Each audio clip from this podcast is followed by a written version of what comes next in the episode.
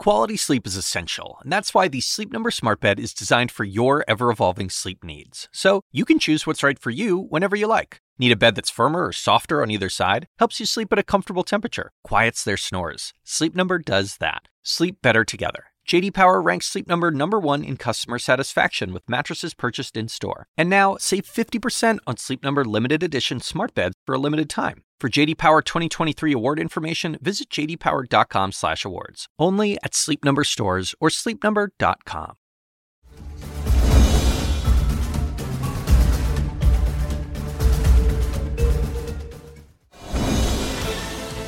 Good evening to you. I'm Sarah Sidner. This is CNN Tonight. Donald Trump trying to use freedom of speech to knock down special counsel Jack Smith's request to a federal judge to impose restrictions on what Trump can say about evidence in the 2020 election interference case. His attorneys accusing prosecutors of trying to restrict Trump's First Amendment rights. We'll talk about it. Also ahead on the attack, a new political target in the 2024 race for the White House Vice President Kamala Harris. Republican candidates are increasingly going after her, suggesting that a vote for Biden at his age is really a vote for Harris. And should we be afraid of facial recognition technology? A Detroit mother explains what happened to her when police used it while she was eight months pregnant. Ran downstairs and I opened the door, and it was about six police officers standing at my door. Um, the officer asked, um, Are you Porcha Woodruff? I said, Yes. How can help you? She said, Well, I have a warrant for your arrest. Initially, I was like, Okay, you can't. What What do you mean? Like, you can't have a warrant? What do, What do we mean? I thought it was a joke. My full interview with her, my full interview with her is just ahead tonight. But first, Trump's lawyers are fighting against constraining their client's tirades in the latest case against him. Tomorrow's news tonight, a short time ago, Judge Tanya, uh, Tanya Chutkan indicated she'll hold a hearing on the prosecution's request for protective order to restrict what Donald Trump and his legal team are allowed to share publicly. She wants both parties to present her with options by 3 p.m. tomorrow when a hearing can be held. I want to bring in CNN legal analyst Joey Jackson, a criminal defense attorney and all around fabulous human, and Jennifer Rogers, also fantastic, a former federal prosecutor. Judge Joey, to you first. Uh, the judge is wasting no time here, uh, putting a deadline, saying 3 p.m. tomorrow. Do you think that there will be a ruling tomorrow? Yeah, so I don't know that there'll be a ruling tomorrow, Sarah, but I certainly think it's the beginning of what the judge will contemplate, will be the guidelines and the guardrails for the case, right? Protective orders are not unique in cases, right? You have to, when you're giving discovery, which is information necessary for a case to move forward, prosecutors, Jen will tell you, have all of this discovery and information that they have to hand over to people like me, defense attorneys, to evaluate, to assess. And it's certainly appropriate for a judge to say, hey, we're going to limit what defense attorneys can do, even as it relates, Sarah, not only to the public dissemination, but as it relates to your client. We don't want you to give copies to your client. If you do, you to redact specific mm. information to protect witnesses. So I think if there are concerns with respect to how that information is going to play out, the judge is doing the right thing. Let's Let's have a hearing. Let's talk about what the protocol should be. Let's get a ruling moving forward. And I think I mean, could be as early as tomorrow, but I think certainly it'll be sur- shortly, shortly thereafter yeah. if it's not. Yeah. So take a look at the arguments yes, maybe and then absolutely. come back the next day potentially. Uh, Jennifer, Trump's um, legal team is responding. Here's what some of they were saying to the special counsel's proposal for a protective order restricting what Trump can say about the evidence. Trump's team says the proposal imposes on his First Amendment rights. Will that argument fly. No, no, it does not fly at all. It is grounded. It is as grounded as the argument that the First Amendment protects his commission of crimes. Neither of these things make sense. Discovery and protective orders are about, as Joey said, giving the information to the defense so that they can prepare their case. It's not about letting him speak publicly about the evidence, about uh, what could happen with witnesses. I mean, one of the, the things the judge is going to have to weigh here is the possible intimidation of witnesses, the uh, impingement upon the integrity of the proceedings, the privacy of witnesses, their safety. We've had lots of instances where Donald Trump has threatened, intimidated uh, witnesses, jurors, grand jurors, judges in the past. The judge should not let him do that. That is not infringing on his First Amendment rights. That is her control over the trial process. She has to safeguard the defendant's rights, but she also has to make sure that witnesses and the integrity of the process are protected as well. And Donald Trump, in, on his social media, has already gone after uh, the judge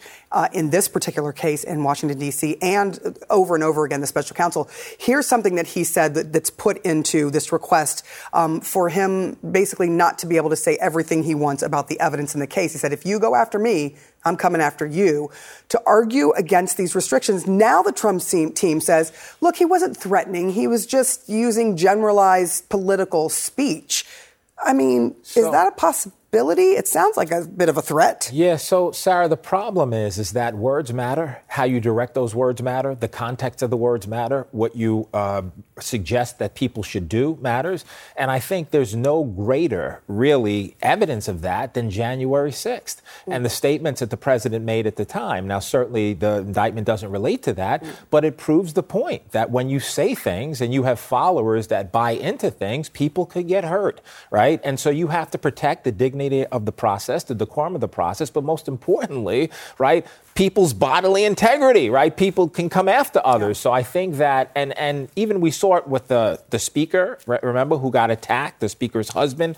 And so, yes, enough of this. Let's have a trial. Let's have an appropriate trial and constrain your client so that he doesn't do anything to get people who could really uh, have a problem. I have to just ask you, just as a defense attorney, sure they are, you know, vigorously defending him in this, but behind the scenes, are they concerned about their client constantly doing these things? So I think there's a lot of concern. I think there's concern with respect to the allegations, there's concern with regard to the defenses they're raising as it relates to this First Amendment and how the First Amendment protects anything and anything that you possibly can do. That's not true. And then obviously, I think there's concern about the client really going off the reservation and being a, a person who you cannot constrain. And the judge may have a lot to say about that with respect to what he can do. And not only what he can do and what he can say, we know he doesn't necessarily listen to everyone what happens to him as a result of mm. what he does and if he violates the judge's order. Uh, Jennifer, um, in the Trump team filing, they reference this um, recent post from President Biden um, that alludes to the dark Brandon memes, uh, arguing that Biden is capitalizing off the indictment during a campaign, and they're trying to make the argument that you know this is a similar kind of political speech. But Biden is not under indictment, at last I checked. Yeah, nor is Biden threatening witnesses or judges or other participants in the proceedings. I mean, this is this is apples and oranges. You know, he can go out and make his political speeches. He can say he'd be a better president than Biden. He can say all of the things he wants to say, but disclosing confidential witness information, threatening people, telling his followers to get these people. I mean, all of these things are out of bounds for, I think, obvious reasons. And I think Joey's right. I think the judge is going to keep him on a very short leash with this stuff. I, so. you know, having sat through a couple of these trials, um, one of the uh, seditious conspiracy trials with the Oath Keepers, where you had multiple defendants, some of those defendants literally said that Donald Trump inspired them to do what they did, and they used that as a defense. It did not work. Um, but to your point, point that words matter, there were people that took those words and his words very seriously and went for, forth uh, and, and committed crimes. Um, I want to take a closer look at another of Trump's legal defenses here. Um, what do you think of this idea of aspirational argument? I think that, you know, look, we live in a country, of course, Sarah, where speech is protected. Mm. But there are limitations on speech, and we all know that. What are they? You can't defame someone as it relates to saying things that are false, that impair and impugn their reputation, their integrity, and cause them injury. You can't yell fire in a theater. What's my point? My point is that you can't just get away with pl- plotting schemes about fake electors, about telling the vice president of the United States to halt this and reverse the process, about getting involved in making phone calls to tell people to find votes. It's not aspirational. Those are actions that lead to, right, significant crimes. And so whether it is a crime will be a jury's determination. But you can't excuse crimes merely by saying it's protected speech. There's nothing to see here. That's not how the process works. Just real quickly, uh, Chris Christie talked about this, and I want to get to it. Can we um, have the sound of Chris Christie? Uh, he believes basically that Trump's former White House chief of staff, Mark Meadows, is cooperating with the Justice Department. Do you think that that is the case? I don't know. Everyone wants to know yeah. what Mark Meadows is doing. I mean, he's been so silent. He doesn't seem to be loyal to Trump or on Team Trump anymore. At least they seem to be worried about that. We haven't seen him cooperating visibly, but uh, I suspect that he is. And when I say cooperating, I mean he's being cooperative. I don't know if he would plead guilty and be a cooperating mm. witness under kind of government parlance. Yeah. Um, I suspect they would immunize him for his testimony. Uh, but the fact that we haven't seen him come up suggests to me that he's trying to stay under the radar. But uh, I think he probably is going to be a witness in this, and that is enormous because he really had his hand in the operations of all of these pieces of the scheme. Jennifer Rogers, Joey Jackson, thank you so much Pleasure. for joining us this evening. Thank you, Sarah. All right. I want to bring in uh, Jane Kirtley, professor of media ethics and law at the University of Minnesota, and CNN contributor John Dean, former Nixon White House counsel. Thank you both for joining us. Uh, John, we just talked about Meadows if he is cooperating, can you give us a sense of the significance of how important his testimony might be? It would be uh, as important as mine was during Watergate. It would be actually more important because he was at the scene of so many of the activities that occurred that are now causing Trump uh, the problems he's got. he would be a remarkable star witness if he's cooperating. And he's got an attorney who could guide him that way. I don't know if he'd make do a plea deal or how he'd work it out, but he'd be a powerful witness, and Trump would be in deep problems.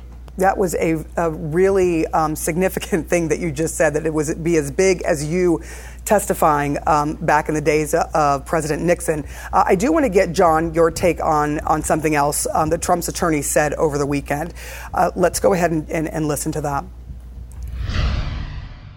Would you be open to having cameras in the courtroom during this trial?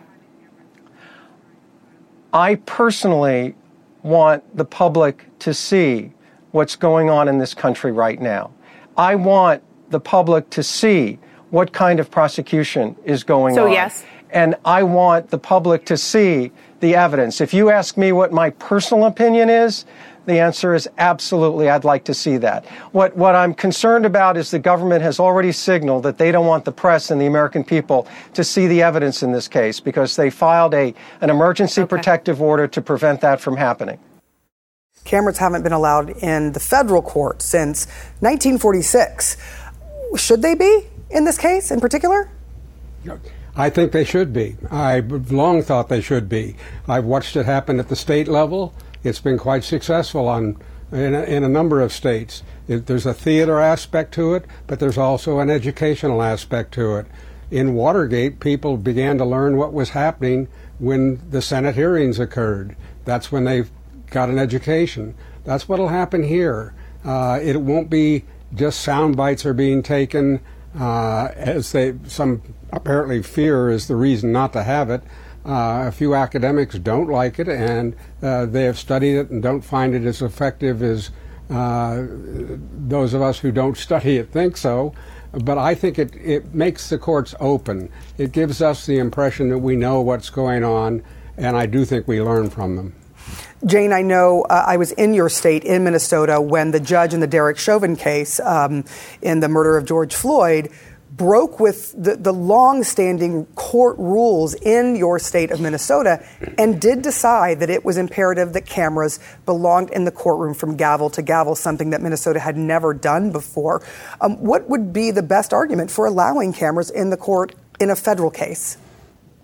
Well, I think in any case, any high profile criminal case like this, first of all, pedantic answers to say we have a First Amendment right to be there, the public does.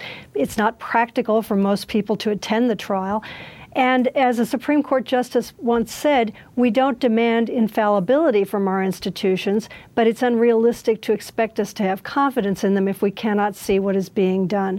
What the Chauvin trial proved was you can have a high profile, controversial case, you can set up rules, you can have a judge who is clear about what conduct will be permitted and what will not be, and it goes forward. And I think it's fair to say that the public confidence in the verdict in the Chauvin case was enhanced immeasurably by the fact that we got to watch the whole thing and not have to rely on secondary spin about what was going on in that courtroom. Um, I, I, would have to agree with you, just having been there and having watched people see how it unfolded. Um, people, including, um, you know, the defense attorneys thought that the, the, case was at least fair. I do want to uh, talk to you, though, about Donald Trump himself, because he is known um, to say wild things, to uh, make faces, uh, and the like. Um, he, he, likes the camera, that's no secret. Um, would it be a disruption, do you think, in a case like this, Jane? Well, here's the thing. Judges have inherent authority to control their courtroom. They, they don't like to give up control, and I think that's one of the reasons they really don't like cameras in the courtroom. It's going to be up to the presiding judge in all of Donald Trump's trials to make it clear that that kind of conduct is not going to be permitted, not from him, not from any of the attorneys, not from anybody in that courtroom. It'll be an interesting thing to see because, of course, in a normal trial, the judge would not hesitate to impose a contempt order on a, somebody who didn't obey. It'll be interesting to see what happens here, but truly, I believe that if the judge maintains control in the courtroom, Donald Trump's going to have to learn that he simply cannot act like that. As you know, in the Chauvin trial, uh, partly because of COVID, one of the ways that our presiding judge Cahill dealt with this was by having very strict uh, restrictions on where people could physically be in the courtroom. They were behind plexiglass. They had to stand behind a podium. Uh, you know, posturing, running around wasn't permitted. I'm not not saying that would necessarily be a good idea here, but it would be one option the judge could consider. Yeah, there was only one or two chairs for each of the family members, and only one person from the media also that could be in there uh, as somebody from the pool. So it did really restrict who could be in the court, uh, and it was it went very smoothly. Judge Cahill was very strict uh, with everyone. Thank you both, John Dean uh, and Jane. I appreciate you coming on the show. Thank you. Thank you. Just ahead, the Republican candidates increasingly using a new tactic on the campaign trail, attacking Vice President Kamala Harris as a way to undercut President Biden. Will it work? And a bit later, a nightmare scenario the use of facial recognition turned one mother's life upside down.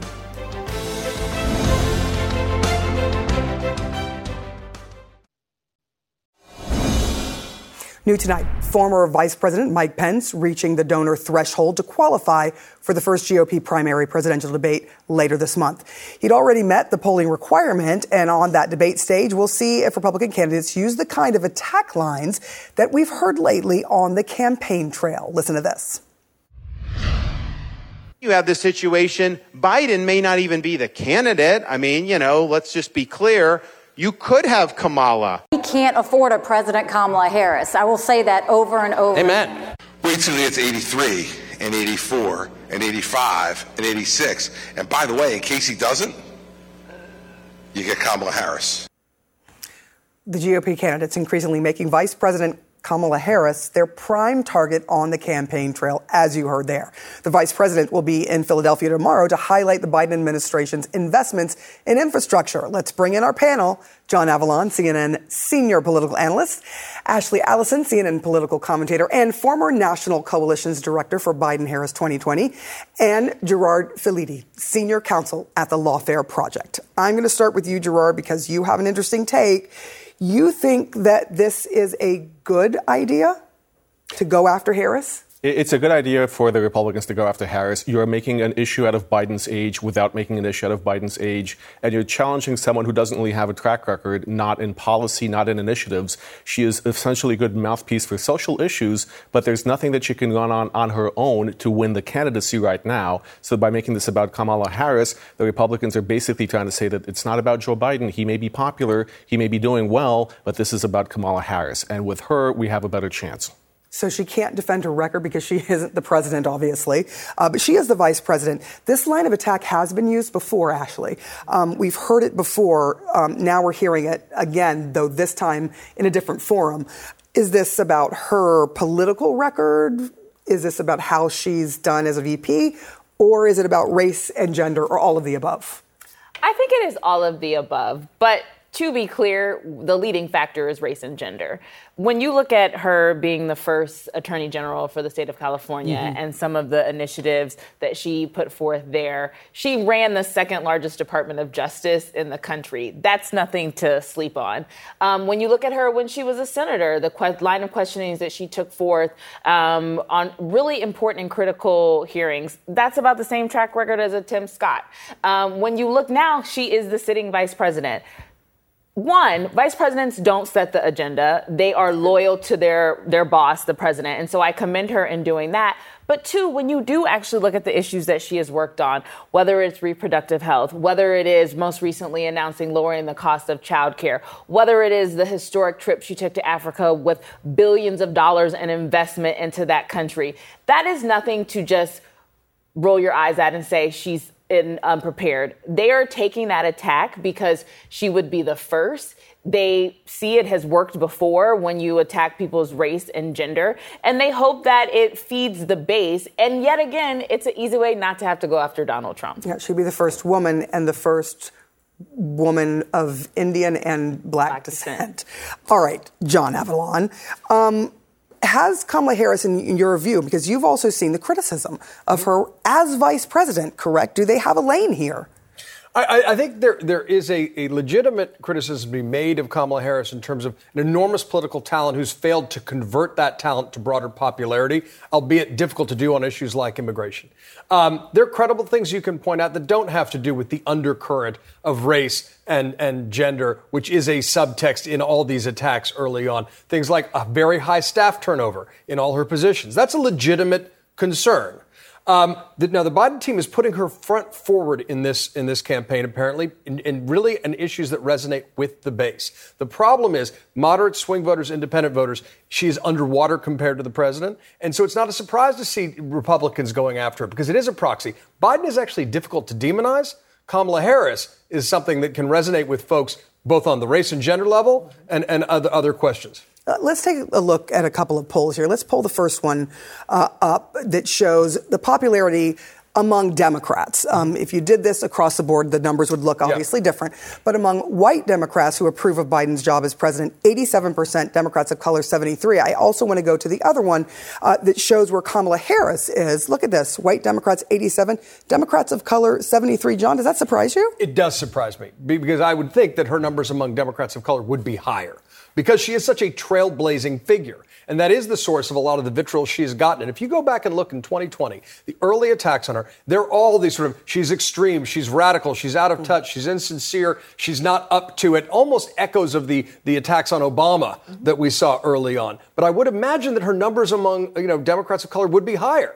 And they're not. You know, I do think one reason why is the first two years of her uh, of the administration, they were literally locked in the White House because of COVID, and mm-hmm. now you see her going out to over thirty some states across the geography of our country, talking to people, um, really getting to introduce herself as a candidate. Sometimes when you're the first, people don't know how to interact with you. And I think right now we're on a learning curve as America. And the more people get to know Kamala Harris, the more those numbers are going to go up. I want to let you listen to some sound that we, we heard uh, last week. It's the Democrats really, as you mentioned, sort of she has been this response uh, sort of team, attack team that they mm-hmm. send out after the Republicans do something that they feel uh, is untoward. Role, yeah. Right. So let's listen a little bit to what she says. She's talking about teaching black history. That's going mm-hmm. on in Florida and abortion rights. Right here in Florida, they plan to teach students that enslaved people benefited from slavery. They insult us in an attempt to gaslight us, in an attempt to divide and distract our nation with unnecessary debates. Republicans in Congress have proposed to ban abortion nationwide. Nationwide. But I have news for them. We're not having that. We're not having that. We're not standing for that. Gerard, do you think that she's been effective and could it backfire on Republicans? I think she's been very effective when it comes to some things. The criticism of the Florida school standards, she's been very effective. She's the right person to be delivering that message, and it really resonates. She is affected by it. A lot of people are. She's the perfect messenger. Abortion as well. That's, a, that's an issue that resonates not just with Democrats and independents, but a lot of Republicans as well. And having that voice, having that experience talk about it, it goes very far. The flip side, however, is that a lot of other progressive issues or issues seen as progressive don't really resonate with a lot of voters. We see other polls that show that where Biden is weak is, for example, among non white voters who have non college education. And those numbers are upside down as well. And that's a values issue. So when you have Kamala Harris addressing progressive issues, that might not play so well even to Democratic voters. That's really interesting. I, I, would just push back on the idea that, that, and maybe you weren't saying this precisely, but the idea that her criticism of the, the educational standards in the new Florida uh, curriculum, saying that, you know, slaves benefited from slavery. That I think it's a mistake to view that as a play to the base issue or a progressive issue. Mm. I think that's an American history issue. Absolutely. I think that's a reality issue. And, and, and I think it's a mistake to say that's simply playing to the base or, or articulating a progressive point of view. Mm. And can, it's bigger than that. And can I just one thing on um, voters of color without college education? That is more an enthusiasm question and will they be able on the campaign to go out meet those voters where they are and actually convince them to take their time to go vote them? When you look at the issues though they are aligned with where joe biden and kamala harris is. And so that's the exciting part about the 2024 campaign when it really gets up and running is getting out and being able to talk directly to voters. I want to quickly go back because there was a mistake on our numbers uh, w- when it comes to kamala harris. This is why you were so surprised. Oh, but okay. but take a look at these numbers. So okay. it's 78% of white democrats i think think we had 87. We had yep. it transposed, and 75 percent Democrats of color. Very important correction. First yes. of all, thank you. Uh, that symmetry was unlikely. So here, what you're seeing is that her numbers among white Democrats are decidedly lower than the president's. The president's, yeah. Right, and that speaks to the enthusiasm gap you hear among donors and private, you know, around Kamala Harris. Now, her number among Democrats of color slightly higher than the president's, but just barely. Mm-hmm. And one would expect, given her historic nature, that that number would be significantly higher. So that number makes a lot more sense. She would be a double first if that was to happen if she was to become president. Oh, 100%. Yeah. And I think there's a lot of goodwill going into the election. Mm-hmm. And, and you can see in the, in the summer of 21, her numbers start going south along with the president's. But th- those are interesting, you know, I think across the board, this election is going to be whether you can get your base enthused. And that means you're going to have to talk to voters. I think on the Republican side as well, we don't even know who's going to be at the top of the ticket. But for Democrats, it's going to be all about enthusiasm because I think they have the policy right. So, yeah, it's yeah. independents and moderates. You know, yeah. I, I, I, always think always that right. Know, but. You can almost bet on that at the end of the day. All right, Gerard, Ashley, John, thank you guys so much for that. Care. All right, up next, a Detroit mom suing the city, claiming she was falsely arrested for carjacking and robbery while she was eight months pregnant due to faulty facial recognition technology. She'll explain what happened to her next.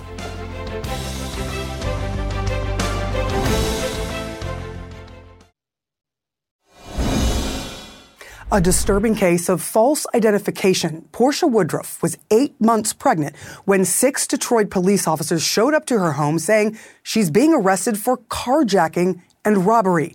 Serious crimes Woodruff says she never committed. In a new lawsuit, Woodruff claims investigators' use of faulty facial recognition technology led to her wrongful arrest. In a statement to CNN, Detroit's police chief said he has, quote, reviewed the allegations contained in the lawsuit they are very concerning, adding, We are taking this matter very seriously, but we cannot comment further at this time due to the need for additional investigation. Joining me now is Porcha Woodruff and her attorney, Ivan Land. Thank you both for being here. Thank you. Thank you. Porcha, can you describe to me what it was like when police came to arrest you while you were eight months pregnant? I can. Um, I woke up that morning um, I was preparing to get my daughters ready for school.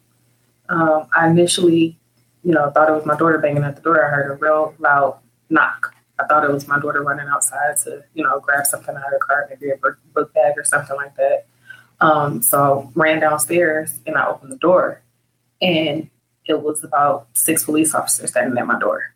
Um, the officer asked, um, "Are you Porcha Woodruff?" I said, "Yes." How can I help you? She said, "Well, I have a warrant for your arrest." initially I was like, okay, you can't. What What do you mean? Like, you can't have warrant. What do, what do we mean? I thought it was a joke, honestly. Um, so when she told me she had a warrant for my arrest, I, I asked, a warrant for my arrest for what? Because I wasn't aware of anything. It took a minute. Um, I asked numerous times, I asked a few times, and then another officer came up to the door and said, Well, we have a warrant for your arrest for carjacking. And I kind of, you know, laughed it off. I'm like, Wait, no, you can't be serious. My vehicle is sitting right here in the driveway, which it was two vehicles at the time in the driveway. Um, I said, Are you sure that can't be possible? I opened the door a little bit further to show them that I was pregnant. I said, I'm eight months pregnant. Who am I going to carjack? Was there ever a point while you were in police custody that you heard police questioning themselves as to whether they had the wrong suspect after you kept telling them and showing them that you were eight months pregnant? Did anyone ever say something like, I don't know, maybe it's not her? No. No one ever did. They looked at the paperwork, you know, they showed me the uh, the mugshot, um, and that was it. No, nobody ever did any anything else other than that. Nothing else was done. Did the witness say that the person that carjacked them was pregnant, visibly? No, no. I did ask that question when I was after I was interviewed uh, by the detective, and no one could confirm that the suspect named in the carjacking was pregnant. Should law enforcement, in your view, be using facial uh, recognition technology, knowing that there are biases uh, that everyone knows about? There are studies about some of those biases. Usually, black and brown people are are misidentified. You know, I read a lot of comments. I don't have the same uh, feelings about facial recognition as others do. I think facial recognition is helpful. Um, because it, it helps identify suspects if you use it the right way. Uh, it was a matter out of Troy, Michigan, where it was a suspect that used facial recognition. Troy police uh, did some further background and they arrested the suspect. In this instance, they got a facial recognition hit from a victim and put the facial recognition photo in front of the victim, who, by the way, stated in his uh, written statement that he had been drinking. So he might not have known that the victim looked the same way and it just was not accurate. So I, I, I had a problem with them uh, allowing him to identify Miss Woodruff because it, it, might not have been accurate because of his state of mind being drunk. So this was just uh, terrible policing all the way around. So what you're saying is you're okay with the use of facial recognition technology if it is used with good policing at the same time, um, with the proper policing at the same time. Um, Porcha, now to you. Um, the ACLU has said six people have reported being wrongly identified um, in in law, by law enforcement um, in these cases as a result of facial recognition technology. How do you see facial recognition technology? Should it be used? Is it a good idea? I have my pros and cons about the facial technology recognition because I'm an example. um, me personally, I'm not for it. You know, I'm on the other end. it was used to identify me. So I can't say, oh, okay, I'm for it. And I've been in a situation where it was used and it wasn't used to the good use it wasn't effectively used, I would say. Um, because here we are with this situation and it was the wrong identity. They they didn't use it the correct way. Um, me personally, I'm not a fan of it. I, I can't say that. Can I ask you just quickly how you are, how your children are, and what this did to you, um, and how long you were in police custody? Uh, I'm still having issues. I, I am um, still having um, issues. I'm dealing with the postpartum. Um, I just had my son in March. Um, my children, they're they're having issues. They're stressed. They're having anxiety issues. They're having issues with you know ENTs. They're having issues, you know, with trying to understand and cope with the fact that I was arrested in front of them that was an experience that I can't take back, and I should it should have been avoided. My children shouldn't have had to experience that for something I didn't do. that was a whole traumatic situation within itself. And I was pregnant. Did you suffer any adverse um, reaction to you know being held for quite a long time in the jail? Did you end up having to have any medical treatment? I did go to the hospital after I was released. I was having contractions. My blood pressure was up. Um, I, I, was also uh, diagnosed with gas, uh, gestational diabetes. My apologies. Um, so my sugar and everything, by me not eating, I was dehydrated. Um, you know, I was trying to do different techniques while I was in the uh, detention center, you know, to keep my uh, anxiety down because I was having a panic attack because I didn't know what to do. I felt helpless in there. But my main concern was making sure that my unborn child was safe because that could have ended in a different, um, and something totally different. I could have lost my child being under that type of stress and being in that type of situation. Porcha Woodruff and Mr. Land, thank you so much for coming on to tell us your story. Thank you. Thank you. I am here with retired NYPD Sergeant Felipe Rodriguez, and we've got a lot of questions for him, including whether this technology should be used by law enforcement. We'll talk all about it next.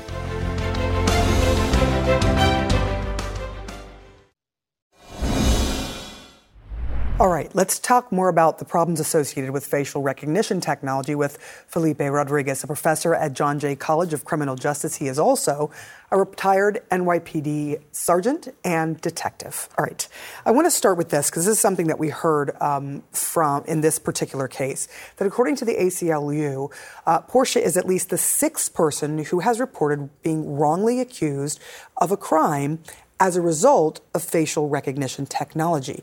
Isn't it telling that all six of these folks are black and even advanced technology seems to have a bias? Should we be using it? Advanced technology, as we see, isn't perfect, right?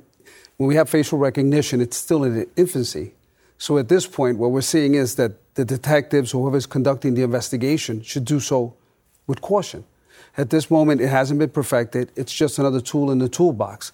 So we're seeing that there are problems with the facial recognition. So it's obviously some sort of either flawed design or the technology just hasn't caught up to the way our features are, yeah. basically black and brown people, it tends not to recognize as accurately. Mm-hmm. Um, but it has been used for things like finding missing people, um, solving crimes. I, I, think in 2021, I was looking at these numbers. The federal government uh, accountability office reported that 42 federal agencies that employ law enforcement have used facial recognition technology. How can it be used um, with accuracy and fairly in a society where there are cameras everywhere now? That's correct. Surveillance is everywhere. So we're going to see that it's a big way to combat crime. Anything that happens now, the first thing we do is we send detectives out to canvass the area and make sure that we do have footage. The footage then results into what? Putting that program and using facial recognition. So yet we still have to do like everything else. We have to corroborate. We just can't take it upon a machine telling us it's the person. Let's find out where that person was that night. Let's try to establish an alibi. Let's try to maybe interview witnesses. And let's make sure that when we do do a photo array or photo lineup, we do it in the fairest manner, which would be sometimes, guess what? I could be the detective and I say, do me a favor, you run the lineup.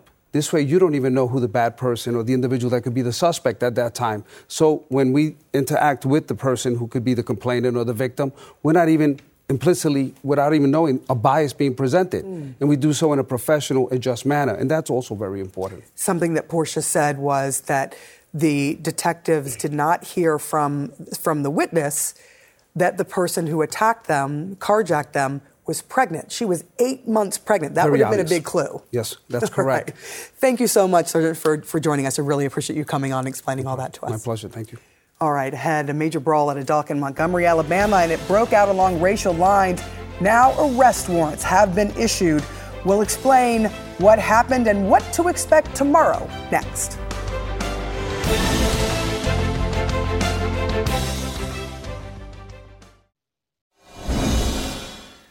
Tomorrow's news tonight a brawl for the ages. The mayor of Montgomery, Alabama, and the police chief holding a news conference tomorrow afternoon on what has become a viral riverfront altercation. It happened Saturday evening after a black man described by witnesses a cruise boat crew member told a group of white men to move their boat. It was in the wrong place. The groups appeared to become agitated with one another when all of a sudden, out of nowhere, another white dude attacks the crew member and the scene devolves. You see the hat go flying and fists flying, and then they all pile on.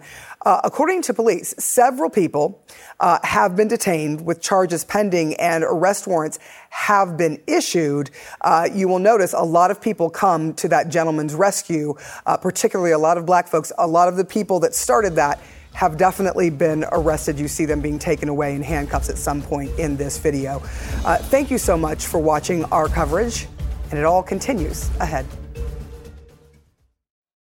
Quality sleep is essential, and that's why the Sleep Number Smart Bed is designed for your ever evolving sleep needs. So you can choose what's right for you whenever you like. Need a bed that's firmer or softer on either side? Helps you sleep at a comfortable temperature, quiets their snores. Sleep Number does that. Sleep better together. JD Power ranks Sleep Number number 1 in customer satisfaction with mattresses purchased in-store. And now, save 50% on Sleep Number limited edition smart beds for a limited time. For JD Power 2023 award information, visit jdpower.com/awards. Only at Sleep Number stores or sleepnumber.com. I'm Dr. Sanjay Gupta, host of the Chasing Life podcast. In honor of our 10th season, we want to hear from you. Leave us a message at 470-396-0832 and tell us how you chase life. It could be used on an upcoming episode.